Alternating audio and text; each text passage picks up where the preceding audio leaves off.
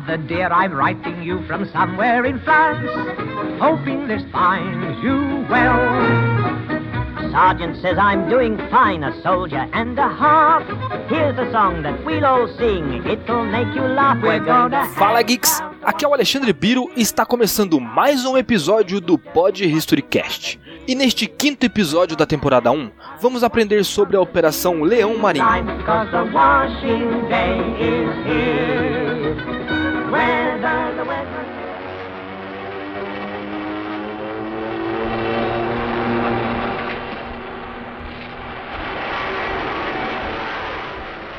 H 25 de junho de 1940. Cessou a luta no território francês. Quatro dias antes, em Compiègne, no histórico vagão em que os alemães tinham assinado a capitulação no fim da Primeira Guerra Mundial. O general francês Hutziger recebeu das mãos do próprio Hitler as condições do armistício que encerrou as hostilidades. A Grã-Bretanha, isolada e entregue aos seus próprios recursos, encontrava-se neste momento praticamente indefesa por causa das graves perdas sofridas na evacuação de Dunkerque. Os ingleses contavam apenas com um punhado de divisões adequadamente armadas e com menos de 500 aviões de caça, para enfrentar as 160 divisões do exército alemão e os 3 mil aviões da Luftwaffe. Hitler, em consequência, estava absolutamente convencido de que em poucas semanas os ingleses se convenceriam da inutilidade de prosseguir com a resistência e solicitariam a paz aos alemães.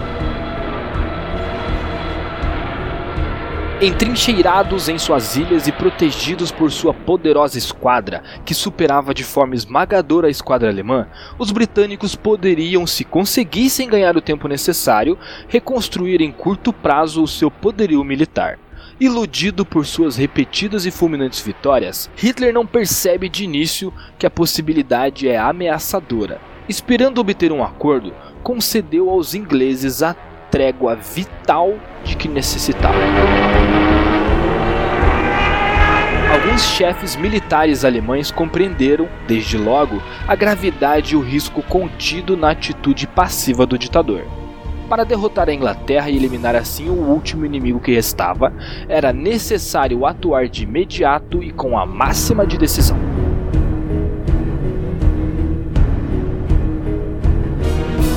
Em 18 de junho, quando a luta da França ainda não estava concluída, o general Milk, ministro da Aeronáutica e inspetor-chefe da Luftwaffe, propôs a Göring realizar sem demora um ataque de surpresa com paraquedistas no sul da Inglaterra, para tirar vantagens do estado de desorganização em que se encontravam as defesas do país.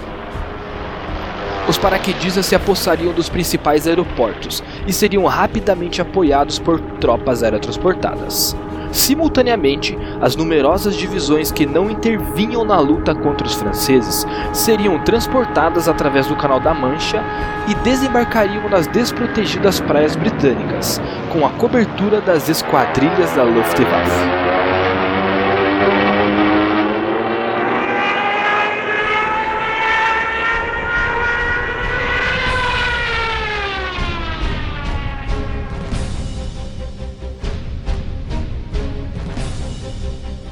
Era um plano improvisado e arriscado, mas, devido à extrema debilidade das defesas britânicas, tinha grande possibilidade de êxito.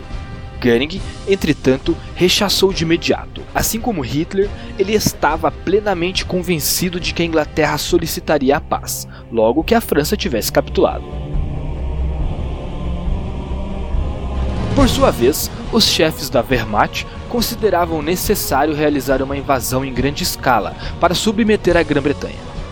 Em 30 de junho, o Marechal Alfred Jode se reuniu com Hitler em seu quartel-general em Frauenstadt, na Floresta Negra, e depois de entregar um extenso informe sobre a situação militar, lhe comunicou que, em sua opinião, bastaria uma ação da Luftwaffe e dois submarinos para forçar os ingleses a capitular, caso se obstinasse a prosseguir a luta. Em consequência, ao terminar a campanha da França, Hitler e seus generais se desentenderam por completo quanto à continuação da guerra contra a Inglaterra.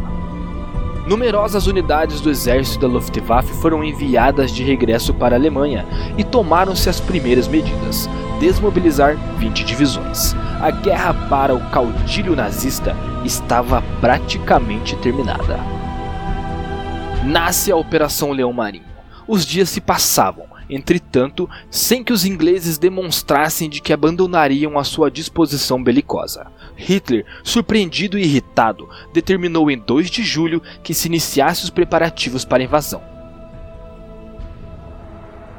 Em sua primeira ordem, ele já assinalava que esta operação dependia da prévia obstenção da supremacia aérea. Acertadamente, o ditador haveria compreendido que só aniquilando seria possível realizar o desembarque.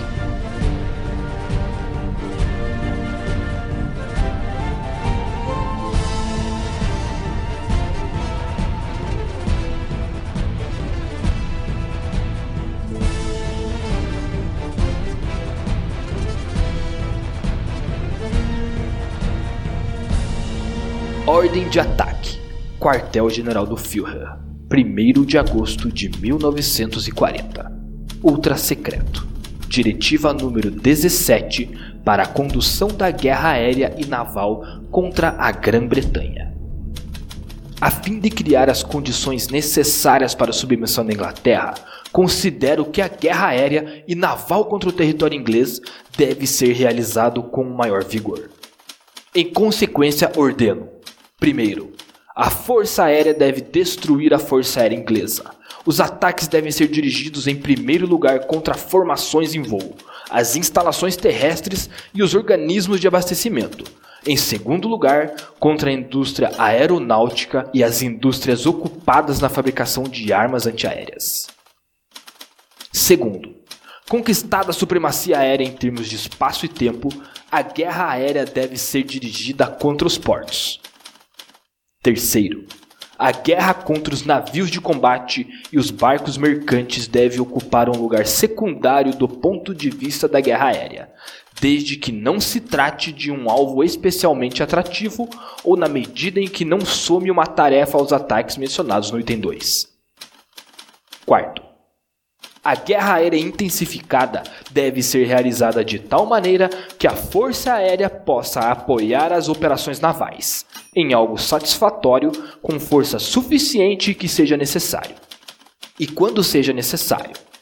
Além disso, a Força Aérea deve conservar sua capacidade combativa para a Operação Leão Marinho.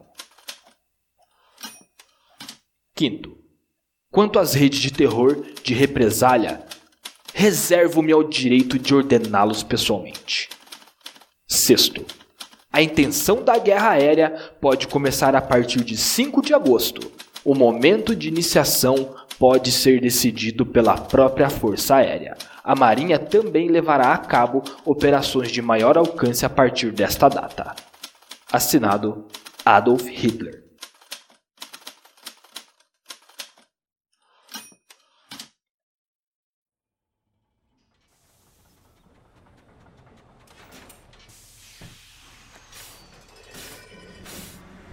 Mas já era tarde demais para que os alemães obtivessem com facilidade uma vitória nos ares. Trabalhando dia e noite, as fábricas inglesas haviam conseguido cobrir as baixas sofridas pela RAF na França. O comando de caça já contava com uma força de operação de 700 modernos Hurricanes e Spitfires. Em 11 de junho, o ditador reuniu-se em Berchtesgaden com o almirante Raeder, chefe da Kriegsmarine, o que se declarou em aberta oposição ao projeto da invasão da Inglaterra. Com cifras e dados detalhados, o veterano marinheiro demonstrou a Hitler que a marinha alemã enfrentava dificuldades praticamente insuperáveis para levar a cabo essa operação. Dois dias mais tarde, Hitler reuniu-se em conferência com os chefes da Wehrmacht e comunicou-lhes sua surpresa diante da atitude obstinada dos ingleses. A seu ver, essa atitude irracional só tinha uma explicação. Os britânicos esperavam que a Rússia entrasse brevemente na guerra contra a Alemanha. Em consequência, era preciso atacar quanto antes a Inglaterra para obrigá-la a solicitar o armistício. Em 16 de junho, Hitler deu o passo decisivo, através da Diretiva de Guerra número 16, acompanhada em marcha ao Plano Leão Marinho. O nome-chave designado para a invasão na Inglaterra. O ditador, entretanto, assinalava na mesma ordem que o plano só seria levado a feito em caso de necessidade. Confiava em que obteria, por outros meios, a capitulação dos ingleses. Três dias mais tarde, pronunciou no hashtag um discurso destinado a convencer o povo britânico e as nações neutras de que sua intenção era por fim o mais rapidamente possível à guerra, através de um acordo pacífico. A resposta britânica não se fez por esperar. Na mesma noite, a BBC de Londres transmitiu a rejeição categórica da inconsistente oferta do ditador. Três dias depois, o Lord Halifax, ministro das Relações Exteriores britânico, deu a conhecer a negativa de seu governo de entrar em entendimento com a Alemanha. Só restava a Hitler o caminho da luta. Por esses dias, o ditador anunciou aos seus generais pela primeira vez a sua decisão de atacar a Rússia. A atitude de desafio dos ingleses deixava-o convencido de que estes não depurariam as armas enquanto não perdessem definitivamente a esperança de receber o apoio soviético. Em 21 de junho, mandou chamar o general Brauchitsch, comandante em chefe do exército, e ordenou-lhe que iniciasse imediatamente os estudos de uma campanha contra a União Soviética. Brauchitsch comunicou a Hitler que a Wehrmacht poderia levar a cabo a conquista da Rússia Ocidental em quatro ou seis semanas, empregando um ataque de 50 a 75 divisões de primeira linha. Satisfeito com o informe, o ditador incitou que acelerasse o plano de invasão.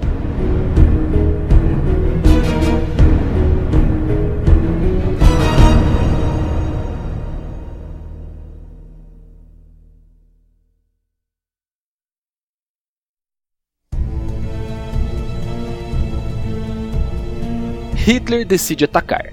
Em 31 de junho de 1940, os chefes da Wehrmacht se reuniram em Berchtesgaden, a fim de receber do Führer a ordem de ataque à Grã-Bretanha. Estavam presentes o almirante Raeder, os marechais Keitel, Alfred Yoda e Brauchitsch, e o general Franz Halder, chefe do Estado-Maior do Exército.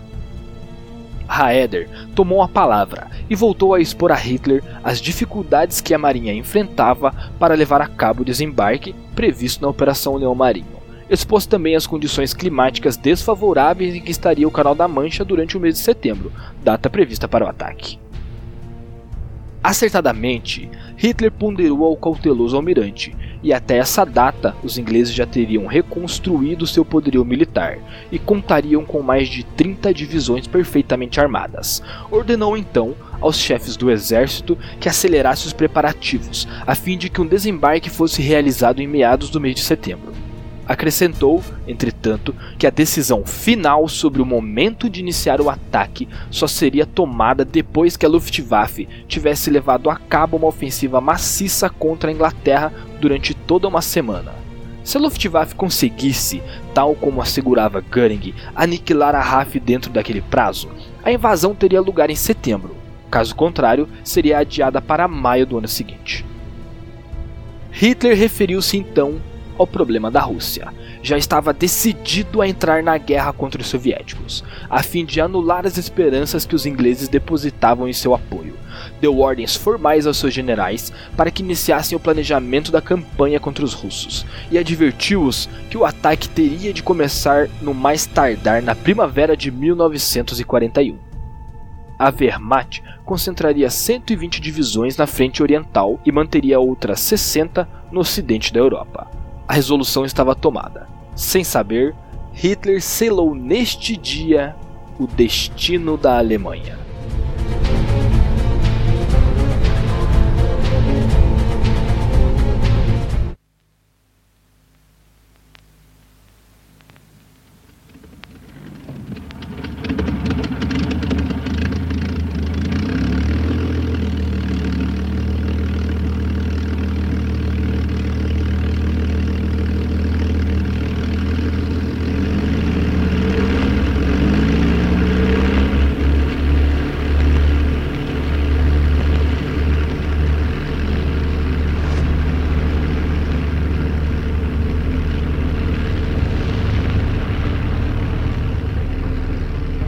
Primeiros dias do mês de julho de 1940, Göring ordenou que as esquadrilhas da Luftwaffe que concentrassem a supremacia aérea sobre o Canal da Mancha. Essa operação teria por fim eliminar o tráfego marítimo britânico naquele braço de mar e ao mesmo tempo atrair à luta os caças da RAF. Os ataques foram crescendo progressivamente, em intensidade e estendendo seus pontos na costa sul da Inglaterra. De início, os aviões ingleses ofereceram batalha, mas logo, por ordens do Marechal Sir Hugh Downing, chefe do comando de caça, abandonaram a luta, guardando-se para enfrentar o ataque decisivo. Em 1 de agosto, Hitler ordenou a Göring que iniciasse uma ofensiva aérea contra a Grã-Bretanha. Sem demora, Göring ordenou aos marechais Kesselring, Sperle e Stumpf, chefe das frotas aéreas 2, 3 e 4, que completassem os planos para levar a cabo o ataque. Surgiram, entretanto, divergência entre esses chefes. Kesselring se opôs a realizar a ofensiva, pois considerava acertadamente que a Luftwaffe sofreria grandes baixas e não poderia obter o resultado definitivo. Propôs em consequência o ataque às desguarnecidas processões britânicas do Mediterrâneo, a fim de obter por via indireta a derrota da Inglaterra. Gunning, apoiado por Sperle, rechaçou os seus argumentos e declarou que a RAF seria aniquilada em poucos dias de luta. O problema seguinte foi a fixação do objetivo principal dos ataques. Sperle declarou partidário da ofensiva cerrada contra Londres, a fim de atrair a totalidade dos caças britânicos a uma batalha decisiva. Hitler, entretanto, se opôs ao bombardeio da capital, e Göring ordenou então que a ofensiva se limitasse a destruir a RAF e suas principais instalações terrestres no sul da Inglaterra. Em uma segunda etapa, seriam bombardeados os centros de abastecimento, portos e indústrias, assim para paralisar a vida econômica do país. Ficou assim determinado o plano de ataque. Nos aeródromos localizados sobre a costa do canal, na Holanda, Bélgica e França, as esquadrilhas da Luftwaffe receberam as diretivas finais e completaram seus preparativos. Na ofensiva batizada com o nome-chave de Ataque das Águias, interfeririam três frotas aéreas em um total de 2.550 aviões.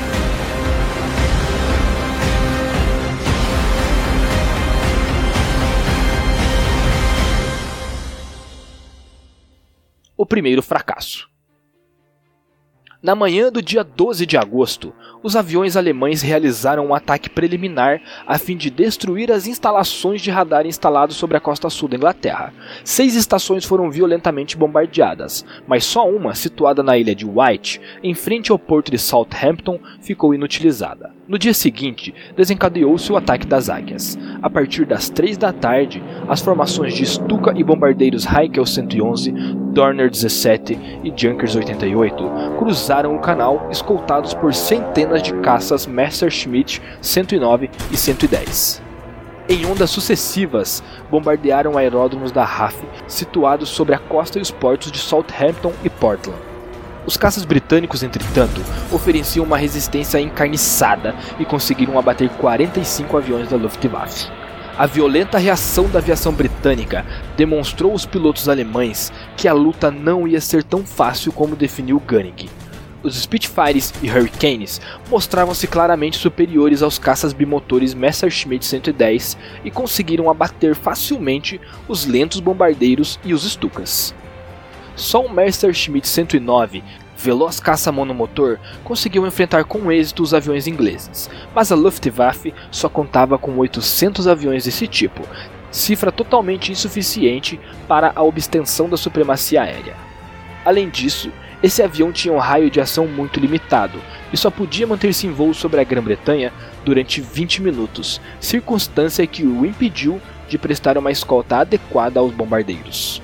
No transcurso de seus ataques, os aviadores alemães tinham escutado com surpresa, através do rádio, como os caças britânicos eram guiados da terra ao encontro das formações de bombardeio. Esse sistema de controle que utilizava os dados fornecidos pelas estações de radar permitiu a RAF evitar a dispersão de sua reduzida força de 700 caças e foi o elemento decisivo da vitória alcançada pelos britânicos sobre a Luftwaffe em 15 de agosto teve lugar um dos principais episódios da batalha aérea. A Luftflotte 2 e 3 atacaram pelo sul, e a Luftflotte 5 lançou um raid de surpresa sobre a costa leste, vinda das bases da Noruega e Dinamarca. Os quatro grupos de caça da RAF, de número 10, 11, 12 e 13, viraram-se assim empenhados simultaneamente na luta. As esquadrilhas do grupo 13, localizadas na Escócia, conseguiram rechaçar o ataque da Luftflotte 5 e causaram grandes perdas para os alemães. No fim da jornada, a Luftwaffe perdeu 75 aviões contra 37 dos ingleses.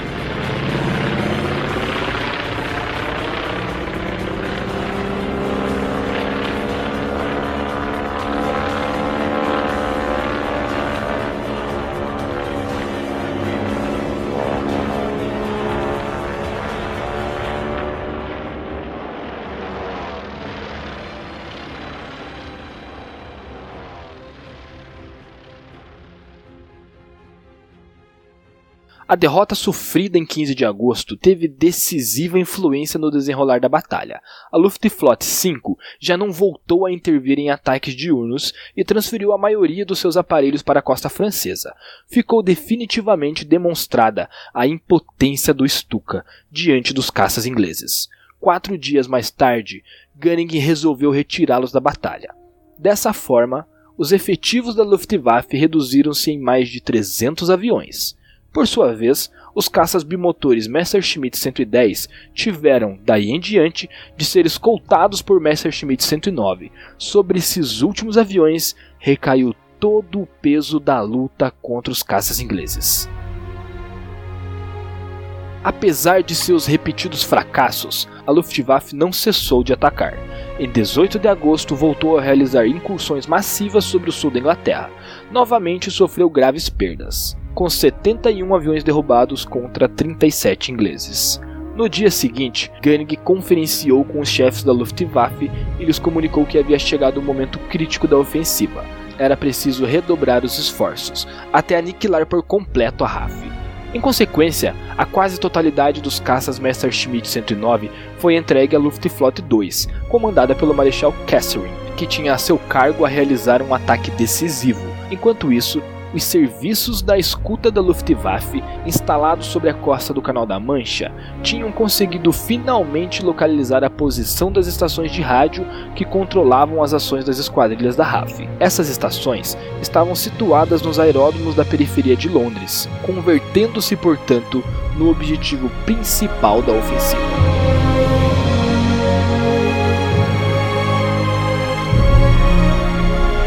O momento decisivo. De 19 a 24 de agosto, reinou um mau tempo. Os ingleses, aproveitando a breve pausa, trabalharam febrilmente e conseguiram consertar os aeródromos danificados e as linhas de comunicação que ligavam as estações de radar e os pontos de controle das esquadrilhas da RAF. A RAF, entretanto, se achava em total situação crítica. De um total indispensável de 1.588 pilotos, o comandante de caça contava, em 24 de agosto, com 1.377 aviadores. Por sua vez, as perdas sofridas no transcurso da luta: 90 pilotos mortos e 60 feridos desde 8 de agosto.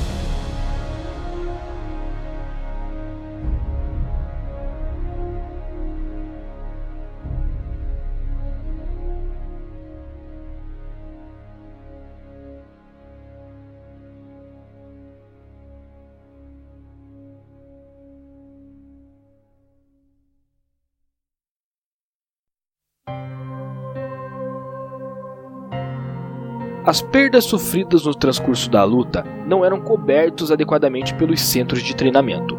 Existia, portanto, a possibilidade ameaçadora de que a força de pilotos britânicos fosse dizimada a curto prazo, caso os alemães prosseguissem em seus ataques com idêntica violência. Às 9 da manhã do dia 24 de agosto, a Luftwaffe se lançou novamente ao ataque. Escoltados por um enxame de caças, as formações de bombardeiros abriram caminho através da encarniçada resistência das esquadrilhas britânicas e destruíram por completo o aeródromo de Manston, sobre a costa do canal. Ao norte de Londres, 50 bombardeiros Dornier 17 e Heinkel 111 atacaram a base de Northwelt. Causaram graves danos às suas instalações. Aproveitando a confusão causada por essas incursões, 50 aviões da Luftwaffe 3 realizaram uma rede de surpresa sobre o porto de Portsmouth. Sem encontrar oposição, bombardearam a cidade matando civis e destruindo numerosos edifícios. Começou a fase decisiva da batalha. Durante duas semanas, os alemães realizaram 33 ataques massivos no sul da Inglaterra e na periferia de Londres, conseguindo infligir terríveis danos ao sistema defensivo da RAF. Debaixo de chuva ininterrupta de bombas, a maior parte dos aeródromos e dos portos de controle ficou, por sua vez, reduzida a escombros.